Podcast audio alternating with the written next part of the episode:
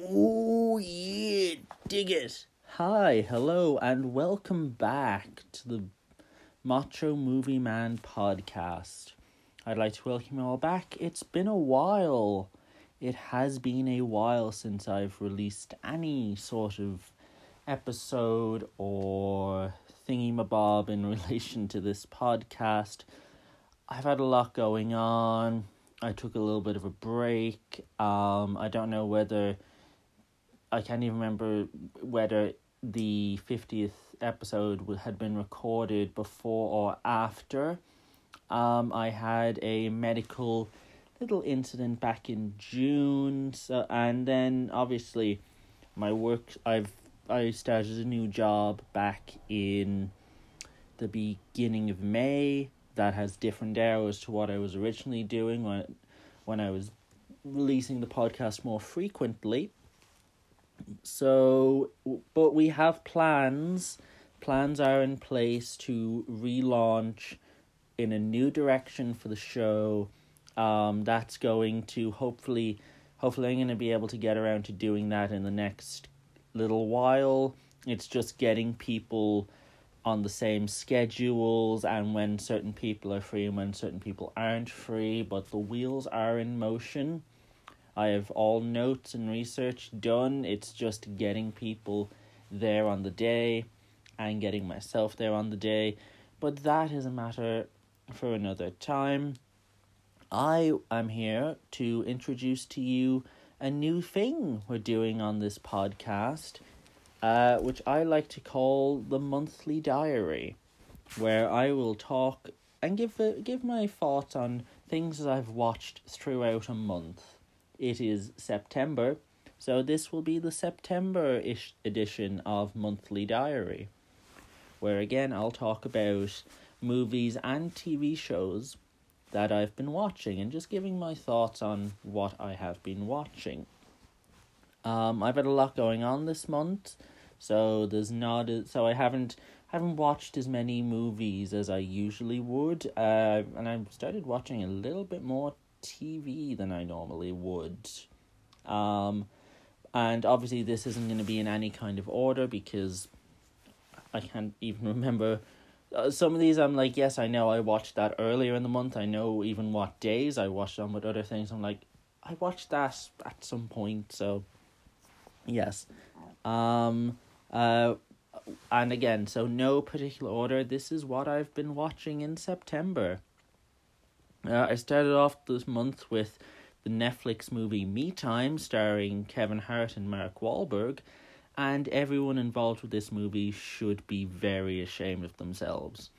This is the definition of zero effort, zero regard for the audience, or literally any aspect of good comedy this movie exists only so that Netflix has something to clog up the arteries of its content page.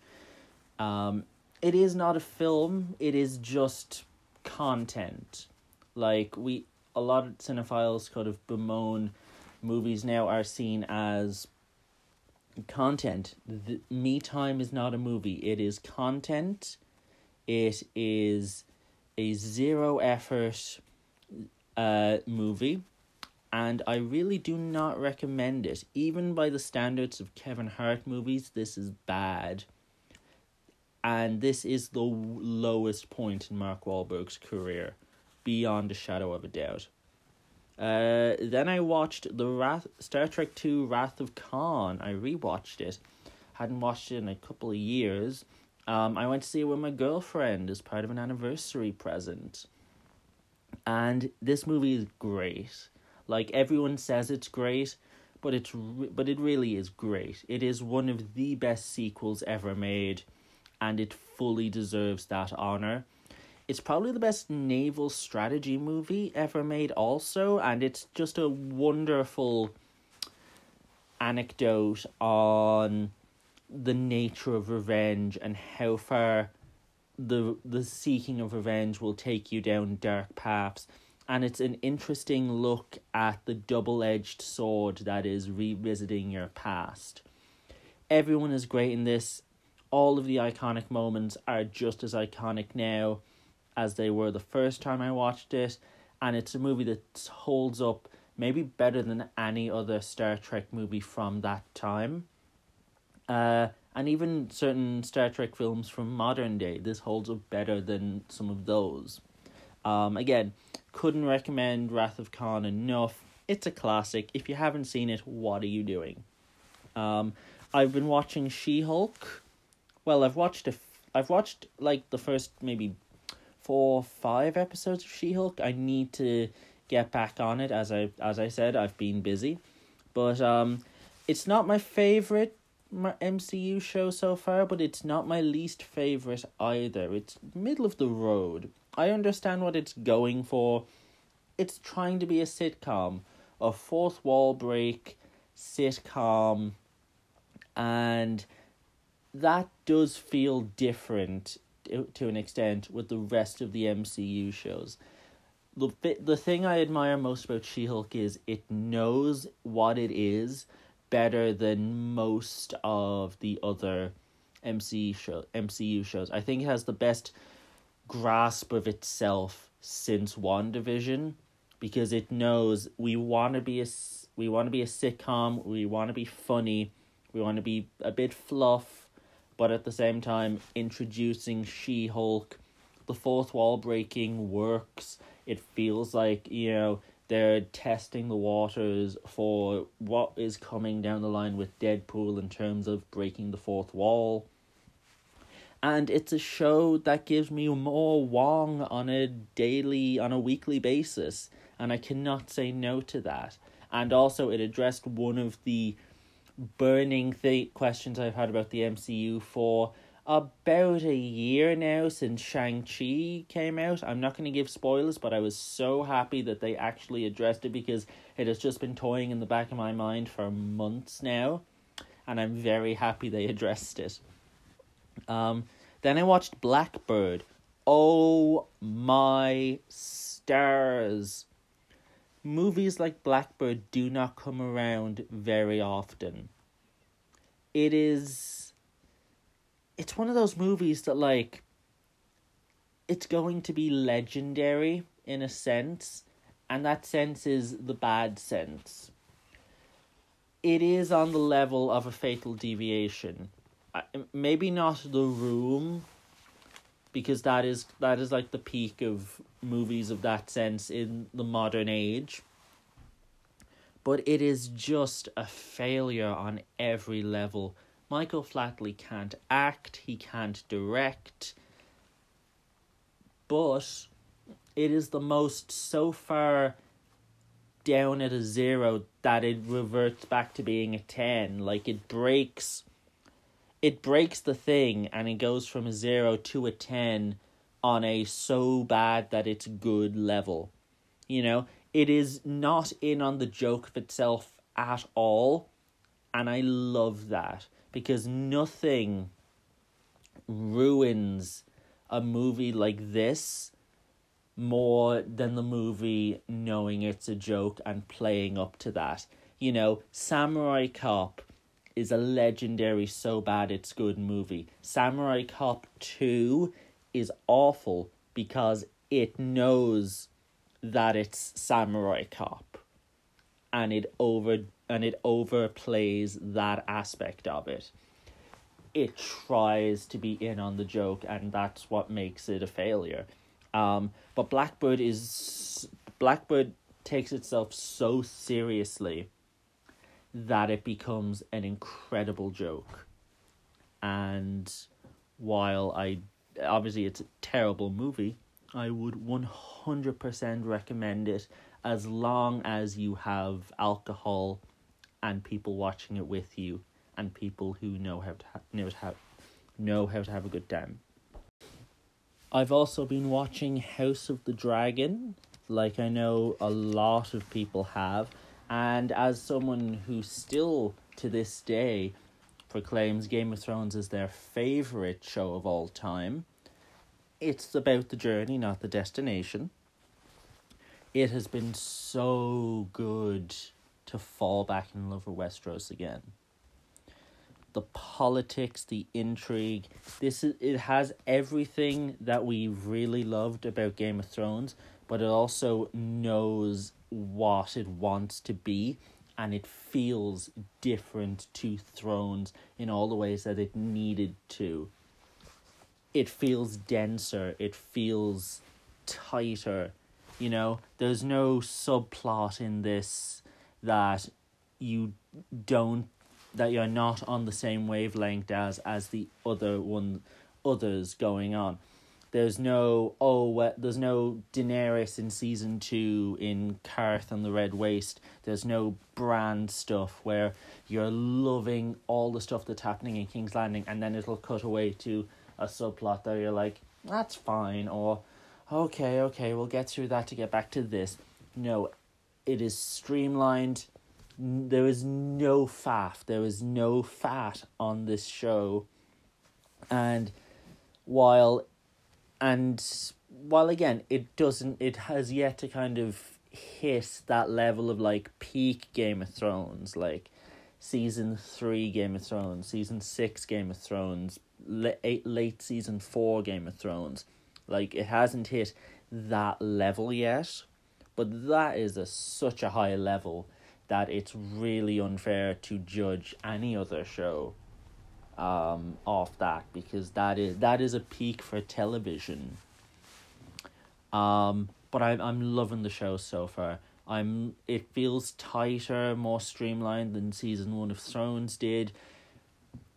Because this movie no this this show knows where its footing is, because it knows where because it it takes from what preceded it, even though this is a prequel. It this this is a prequel that I feel like respects the viewer's knowledge of the world better than perhaps any other prequel ever has. It informs upon what came before in Thrones and does its own thing in the meantime. You know, like you're watching and you see shades of characters from Thrones in characters from House of the Dragon. Alicent has a touch of the Cersei to her, but has a lot of different dimensions that differentiate her from Cersei. And of course, shout out to Matt Smith, who has been killing it as Daemon Targaryen. By and large, the best character on the show by a long distance. I, I love Rhaenyra, but Daemon is one of the most fascinating characters any Westeros show has ever given us. He feels like all three of the Lannister children rolled into one. He has he has that sort of anti-hero edge of Jaime Lannister. He has that kind of wit and cleverness to him of a Tyrion, and he has that ruthlessness of a Cersei, but he also feels like something we haven't seen before. And it helps that the show is finding new ways to tackle that character in ways that we weren't expecting because he hasn't turned out the way we thought he would. Not giving spoilers, but that's just how it is. But yes, I'm loving the show. I love the world. I'm so glad that I'm able to have Game of Thrones based conversations that isn't just me defending the finale or defending why I still love the show as le- not so much that defending the finale because the finale was flawed but it just feels so nice to have positive discourse around Game of Thrones again. Um, counteractively, I've also been watching The Rings of Power which I know a lot of people have been kind of creating this battle. Oh house of the dragon versus rings of power because obviously the two biggest fantasy genres in the world in this day and age are game of thrones and lord of the rings. Um and i'm enjoying i'm enjoying the rings of power but nowhere near as much as i'm enjoying House of the Dragon because I feel like I'm still waiting for the Rings of Power to truly start cooking with gas. I'm I'm about four episodes in to Ring of Power and it and it still feels like it's building and obviously I know it's going to build to something but it just feels like what I was saying about um, Game of Thrones, where it would always kind of cut between different places in different parts of the world. It's doing that, but it doesn't have that Game of Thronesisms to it, because Lord of the Rings and Game of Thrones, while they're both fancy, they're both very different. Game of Thrones was always fantasy for people who like fantasy, but also it's fantasy for people who don't like fantasy whereas Lord of the Rings has always been the absolute bar gold standard for pure fantasy for fantasy nerds. So when you when you do that, it's just not as interesting. And also here, these are characters that you know not as many people will know as the characters from the books. You're not you don't have book really book sources to go off of in the same sense. So it just feels like there's a bit too much going on. There's storylines where i'm like what is the point of this? You know it just feels like four episodes in and we're still kind of waiting to be like okay so what's this actually about? It looks beautiful it is a stunningly beautiful show visually. For props to all of the special effects teams. They have done a remarkable job across the board. It is the most expensive TV show for a reason, and it looks expensive and it looks beautiful. I'm just kind of hoping that the story will eventually kick up a notch because we're ju- where I'm at in the show, it just feels like we're finally getting to be like, oh, so the villain, the pro- the antagonist wants to this. Okay, so I know where at least this first season is probably going. And I know that the wheels are in motion. I just kind of wish the wheels were moving a bit faster. Um, I also this month what did I also watch? I watched The Guard again. I've it's a movie I've watched many many times before. I watched it with my girlfriend this time. It's it was her first time watching it, but um it's a movie that kind of it grows on me every single time I watch it because I I like I loved it when I first watched it, but net when I was like 14 when it came out living in Dublin I liked it because it was a movie where like people swore and made crude jokes and said fuck a lot and there was action and shooting and it was Irish. Um, but now as a near 25 year old living in Galway, I appreciate it as I'm like, oh look, there's a place that I know now that I didn't know when the movie first came out. That is so and so. There is so and so it was it was great to kind of introduce my girlfriend to being like, yeah, you know that location, you know that location, yeah, which is all, always fun. You know, like it sounds silly, but it's always fun when you're watching a movie and you see a location that's local for you, and you're like, I know that spot. Um, but also I just appreciate it as an Irish set, uh, cop movie morality story. You know, like it is a morally grey guard in a world of black and white where the black is starting to very much overpower the white and he is the last of the independents as he jokingly refers to himself as and again it's one of Brendan Gleeson's absolute best performances it's one of my favorite comedies. I laugh every time. I always find a little tidbit every time I rewatch them. I'm like, I didn't notice that the first time, and I always love it when a movie can do that for me. Uh, I watched Rosie and Frank, which is also an Irish movie. This is a movie in as Gaeilge. Uh, for anyone who is not from Ireland, that means it's in uh, the Irish language. Um, so it has subtitles Thankfully for me, because I learned Irish in Dublin, which is code for I know Jack Diddley Squat Irish. That I can even remember from secondary school. Um, but it's a dog movie, and he's a really good dog. He is the goodest boy, and it's a story about a widowed woman who uh, finds a who has a dog come to her, and she eventually starts to believe that it is her late husband returned to her in the form of a dog, much to the dismay of her son and the befuddlement of her local community. This movie is lovely. It's a simple story about how we process grief, and it's really lovely. It's corny, but it's a movie that wears its corniness on its sleeve. It never apologizes for being corny. It doesn't care if you don't like it for being corny. It is a movie that marches to the beat of its own drum, even if that drum turns it into a borderline Airbud movie about hurling for a subplot. But it's a very nice movie. It's nothing like earth shattering or world changing, but it's a nice little time if you're willing to sit down and read the subtitles, which I think you should because we should not be afraid of subtitles in the year 2022. Um, I've I started watching Cobra Kai season five. I've been a big Cobra Kai fan. Uh, I need to get need to get on finishing that season before it gets spoiled for me. But I'm liking what I'm watching so far. I love Chozen. Whoever thought whoever came up with the idea of making Chozen a more regular character in this season, genius because he is by far and away the best part of that season so far.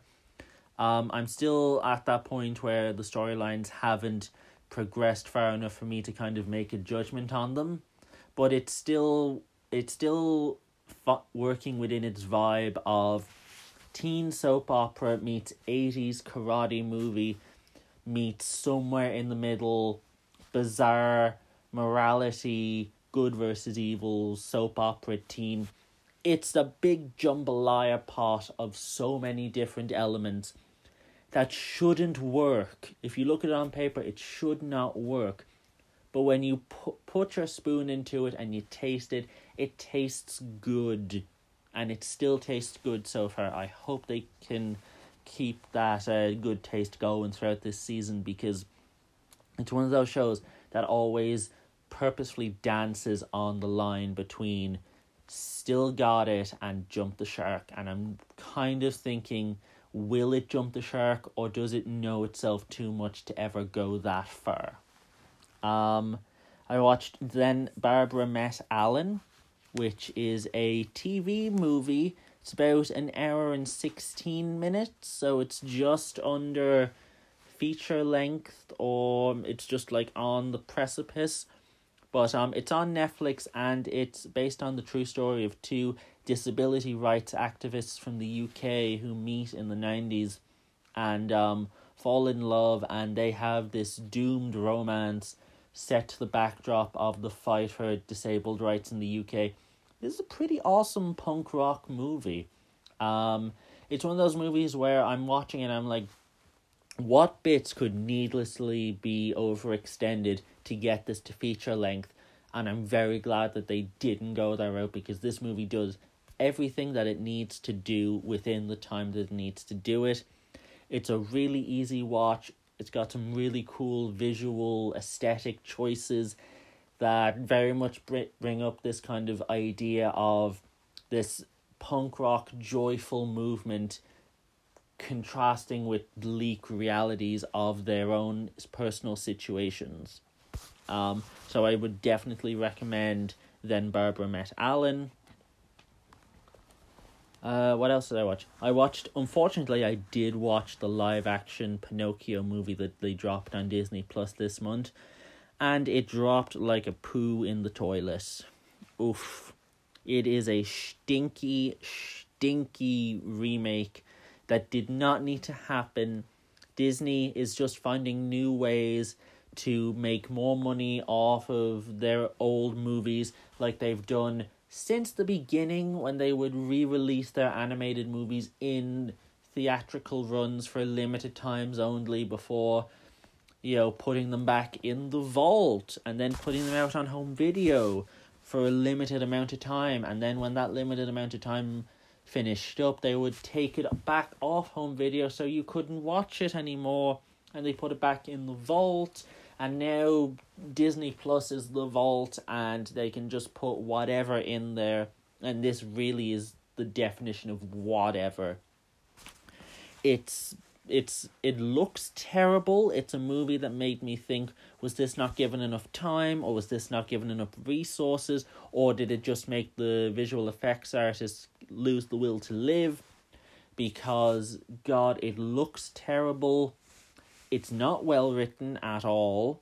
It's just a blatant retelling of the 1940s movie Pinocchio but without any of the interestingness, the edginess. It cuts it cuts away the edginess to the point where the lesson is just completely diluted, nulled, void.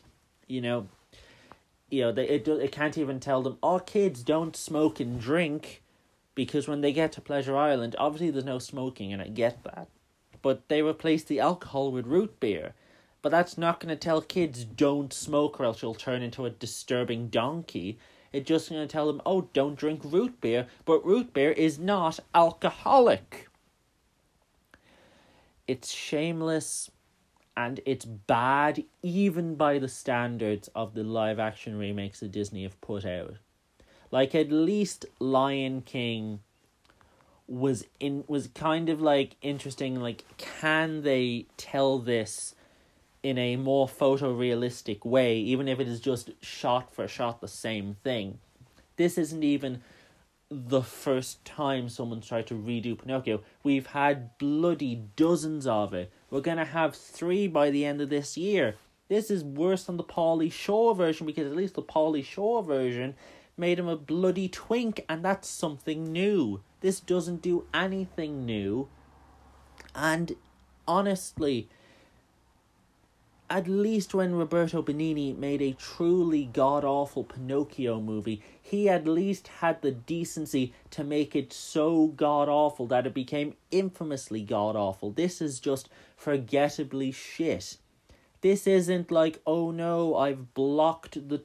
I'm I've I've this isn't the episode of South Park where Randy takes the biggest shit in the world. This is just a liquid fart kind of bad apologies for the crudeness. Um, I watched the Grand Tour's new special, a Scandi flick. Fun fact: I was a big Top Gear fan back when uh, Clarkson, May, and Hammond were the lead trio.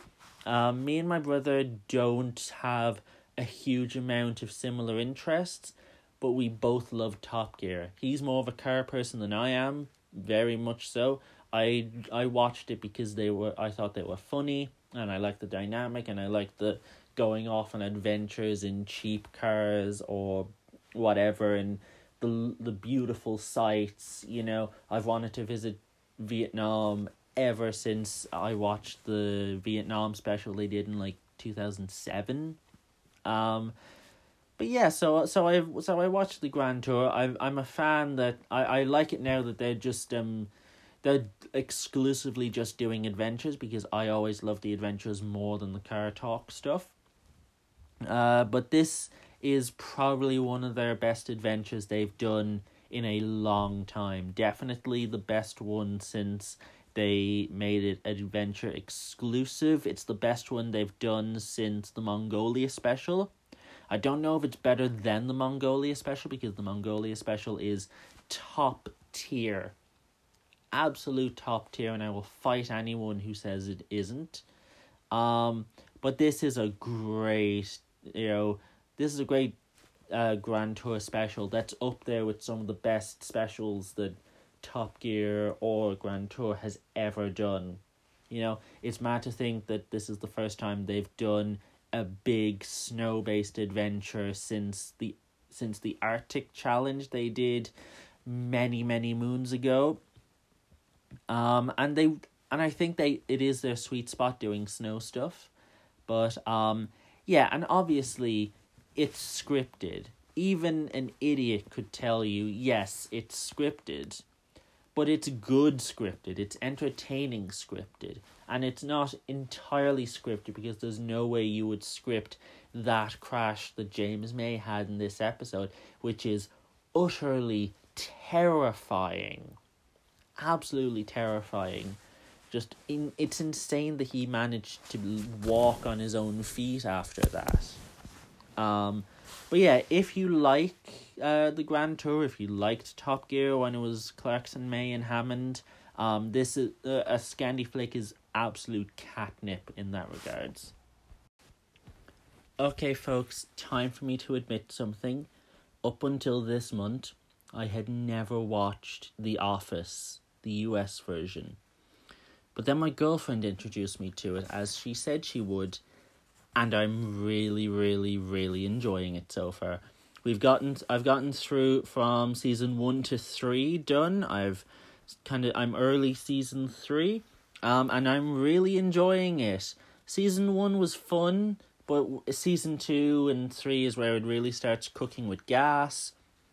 Um, I'm I'm amazed that they're still finding, um, great sort of ordinary things within the office, an office environment, to poke fun at and base entire episodes around. Even three seasons in, especially when you consider, you know, by that point you'll have had 29, 30 episodes. I can't think, I couldn't think of 30 episodes worth of what can we do in an office?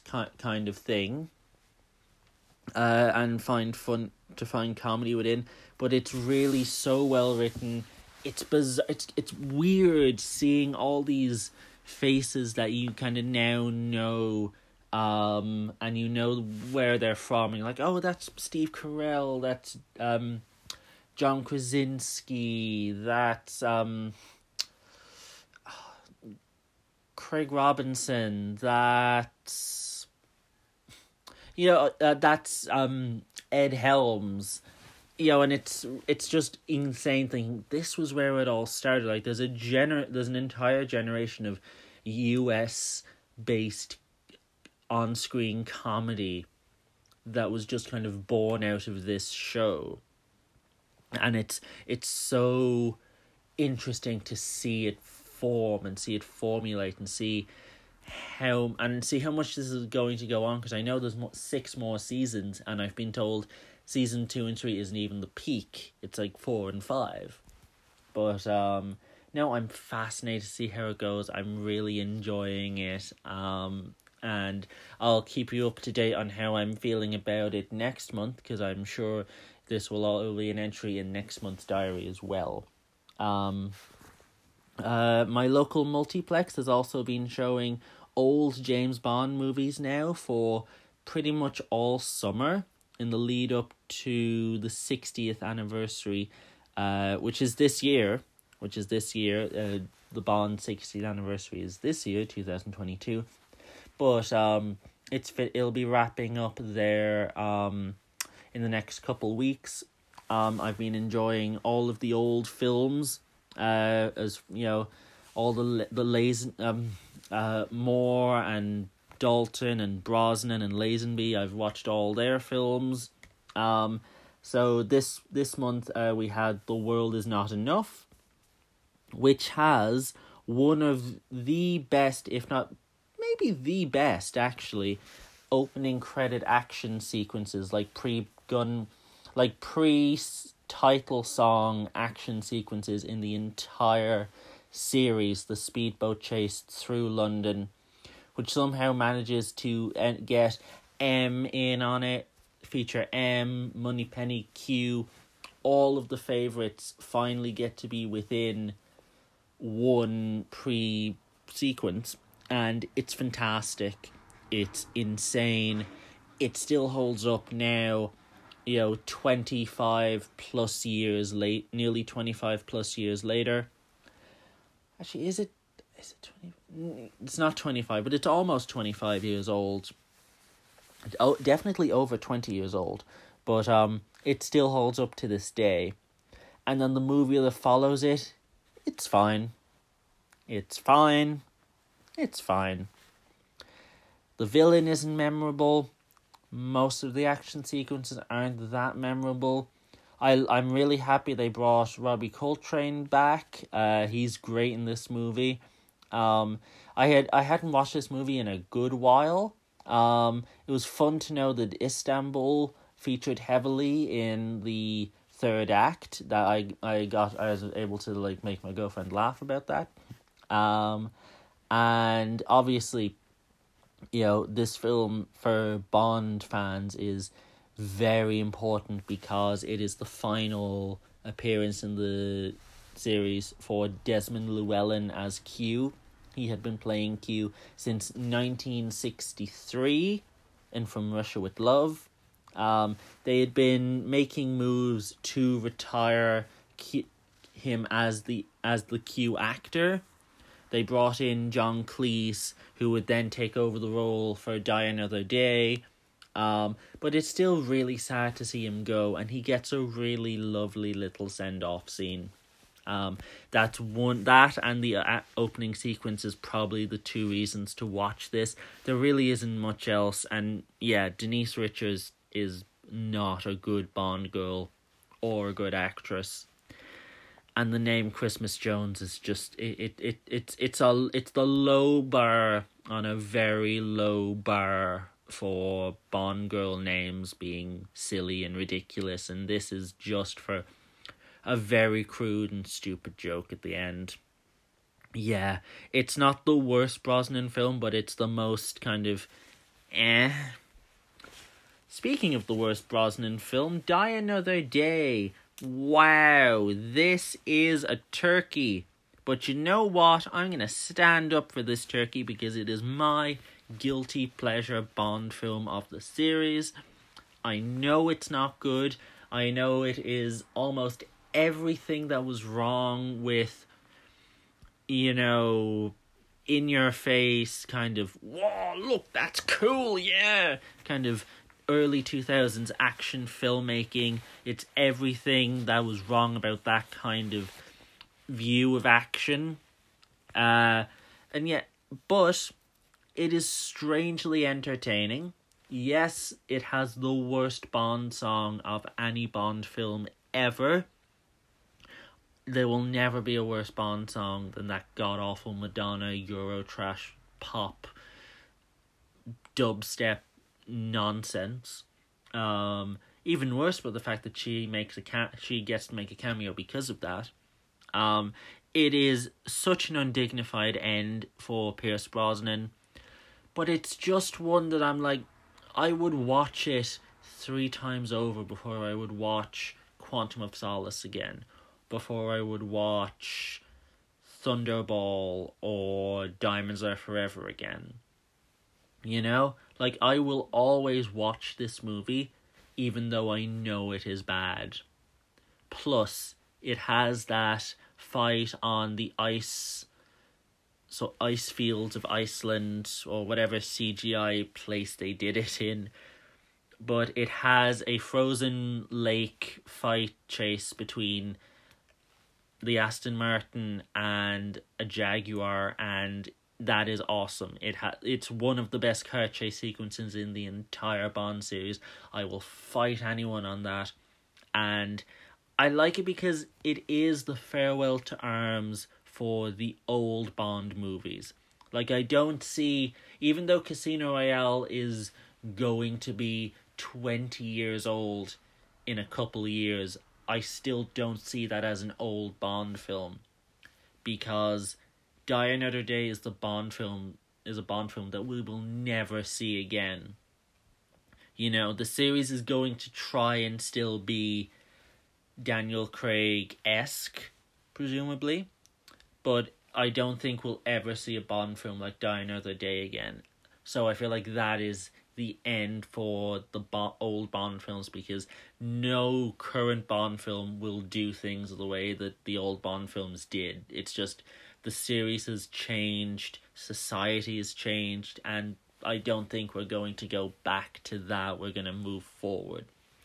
So I will always admire it as this is the farewell to arms for the old way of doing things, even with knowing the kind of problematic nature of some of the old ways. Um, I mentioned Istanbul in my words on The World Is Not Enough. Uh, another Istanbul based film I watched this year was 3000 Years of Longing, which was George Miller's latest film about a genie and a lonely woman. George Miller is a strange filmmaker. He'll make a post apocalyptic action classic like Mad Max 2, and then he'll turn around and he'll make Happy Feet, or he'll make Babe, Pig in the City. And I respect that. This is a guy who will do what he wants, march to the beat of his own drum, and this song that he beat on his drum, 3000 Years of Longing, it's a movie where my respect for it outweighed my enjoyment of it. I thought it was alright. I like Tilda Swinton. I like Idris Elba. They work well together.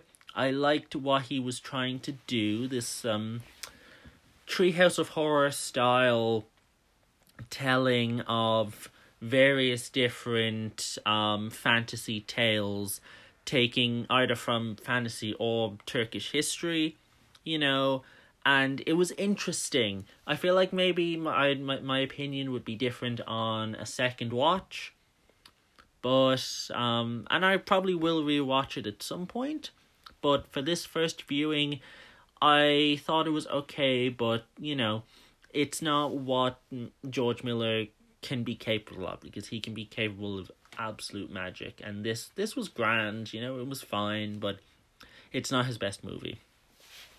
Um, I watched uh, 2006's The Queen because the Queen's kind of been the Queen was kind of in the news in September. Did any anyone see that? Anyone at all? Um, it was it was interesting going back and watching this because I had seen it in bits and pieces, and I had seen Helen Mirren playing the Queen in clips, and I was like, yeah, she won the Oscar, deservedly so. But this was the first time I had sat down and watched it all the way through, and this is a decent movie. It's got to be said. It's it's a it plays as kind of a comedy of manners between traditionalism and um modern modernizing, you know? Kind of touching on the negatives and positives of both. Um it also kind of plays as a comedy of a one man having to deal with a crazy family and it might not be the most flattering portrayal of the royal family to an extent but it feels a more light-hearted take than something like the crown is um and helen mirren is fantastic um michael sheen is a incredibly underrated actor. He's quite good as Tony Blair, although I could have done without the scene where he kind of goes in on Diana for no apparent reason. Um, but it's grand. Like I like Stephen Frears as a director. I think this is it's not I don't think it's his best film, but it's one of it it's it's it's a pretty good movie, you know? I'd I'd recommend it, you know, especially if you want to look at it in like the context of a movie that touches on how the reaction to Diana's death was and then kind of compare it to what we saw this past month with um the Queen's death. It's interesting to look at it from that perspective and how this film kind of in 2006 asked how would it be if she died? Um, what will it be like? And then kind of going back and seeing it now through the lens of what we've seen, it's interesting. I watched Fall, which is a movie where you have to accept the stupidity of its central characters in order to get any sort of enjoyment out of the movie. It's a movie that lives and dies by the suspense of how can we make it really tense that these people are climbing a stupidly tall thing that they should not be doing because they are idiots? Um, if you can accept that the two characters are very stupid people who do stupid things and do not take the precautions that any sensible human being should, uh, you can get some enjoyment out of this thriller it's really nothing to write home about beyond some cool suspense building when they're actually climbing the rusty old rickety tower. Um, but again, it's a movie that comes out end of August, early September, and kind of gets forgotten about by October. Um, we I watched See How They Run, and I'm really really happy that Who Done It are a thriving genre again. Not just with this, uh, we've also got Knives Out and Knives Out Two coming later this year. We've got um, Only Murders in the Building. The Who Done It's are back, baby. And while this is nowhere near the level of a Knives Out or even Only Murders in the Building, it's fine. It's a decent watch. It feels Wes Anderson light. Um, Saoirse Ronan is fantastic in it. She is by far and away the standout of the movie. Um, I don't think it, it has a great cast. I don't think it gives much of its cast enough to do outside of Rockwell, Sam Rockwell, who also sports a fantastic British accent, it must be said. Um, and Saoirse Ronan. Um, I feel like it could have done more with the side characters. It could have done a little bit more with the mystery. Um, it feels very by the numbers. Uh, who done it with a bit too much um cynical. Oh, you know how this goes. Meta-ness, um, uh, uh, dolloped on top to the point where I think the kind of the fact that it was poking at its own at its own genre kind of exposed some holes i think. But it's a fine watch. It's an it it'll be it's going to be a really nice time playing on a wednesday evening or a saturday night on rte in mid spring or maybe this time of year net by this time in about two or three years it'll be playing in October on RTE midweek or Saturday and it'll be a great time to watch it. Um I watched I Give It a Year, which is a British rom com from I believe two thousand thirteen. Um again it's it's an interesting idea following a marriage um in the first year um, between two people who kind of got married quite quickly and you kind of wonder are they going to make it last? Is it going to last? Did they make uh the right choice? Um it's nothing to write home about. Um i don't think it was executed as well as the as it could have been given the fact that it's an interesting idea. Shout outs to stephen merchant who is really good in it, and it's always nice to see Anna Faris getting a good comedic role that isn't dumb, blonde, stupid that she kind of had pen pegged pinned down to a T with her scary movie character and the house bunny and those kinds of comedies she was doing in the two thousands. It's a smarter comedic role for her that she does really well because Anna Faris is great. Um, I watched Do Revenge, and Do Revenge is exactly what Gen Z doing a teen movie should be. It's great, it's fun, it's vibrant, it's an interesting concept. Strangers on a Train, but done as a teen movie. Love child between Heathers and Mean Girls. It's like if Heathers and Mean Girls had a love child and that love child had a spicy instagram and really liked hitchcock uh strangers on train. Do revenge. I really enjoy it. It's a lot of fun and it's a movie that if it wasn't on netflix it would be getting a lot of buzz in its theatrical run so we should not let it get forgotten. And then closing out the month i watched I started watching Andor, the new Star Wars TV show, and I'm really enjoying it so far. The first two episodes are a bit of a slow build.